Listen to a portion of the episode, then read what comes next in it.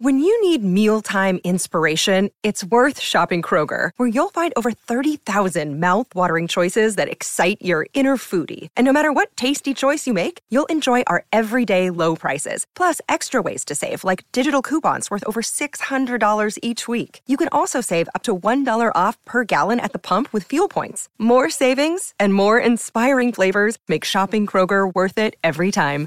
Kroger, fresh for everyone. Fuel restrictions apply. This episode is brought to you by Shopify. Whether you're selling a little or a lot, Shopify helps you do your thing, however you cha-ching. From the launch your online shop stage, all the way to the we just hit a million orders stage. No matter what stage you're in, Shopify's there to help you grow. Sign up for a $1 per month trial period at shopify.com slash special offer, all lowercase. That's shopify.com slash special offer.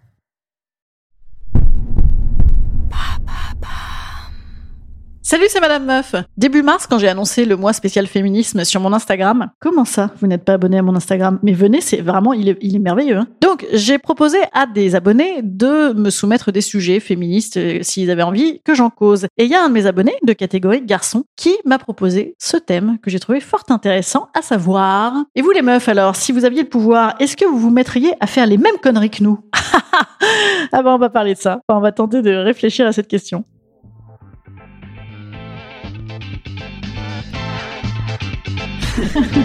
Salut, c'est Madame Meuf. Et bam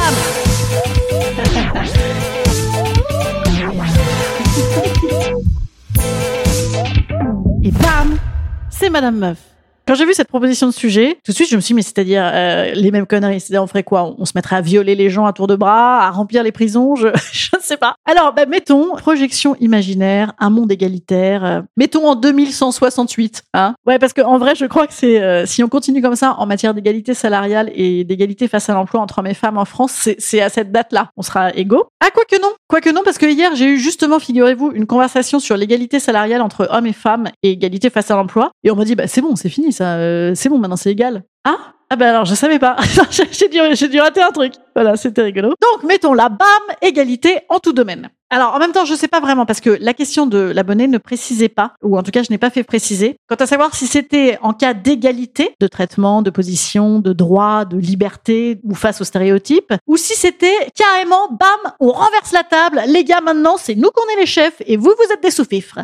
Alors déjà, mettons, est-ce que les meufs se mettraient à rembobiner pour annuler les droits des mecs Hein? Bon bah ok les gars, donc euh, on vous retire le droit de vote, on vous colle en kilt et on ne vous autorise pas à avoir de compte en banque. Et alors, alors même si c'est évidemment très rigolo à imaginer, sans doute euh, mon humour de féminazie qui hait les hommes, comme vous le savez. Non non non, euh, non non non non non, je pense pas qu'on ferait ça. Ben non, non non parce que déjà on ne propose pas un retour en arrière au siècle passé, hein, mais au contraire on propose une évolution des mentalités. Et mettons, sans retour en arrière, est-ce que nos comportements changeraient du tout au tout si on se mettait à avoir le power? Genre, bam! On se mettrait direct à distribuer des volets à tour de bras à tous les mecs qui nous résistent un petit peu trop, ou à violer Jean-Pierre dans son sommeil, à envoyer des cell phones à des jeunes garçons, à remplir les prisons à 96% Et remarquez, je pense, elles seraient bien propres les prisons comme ça, hein?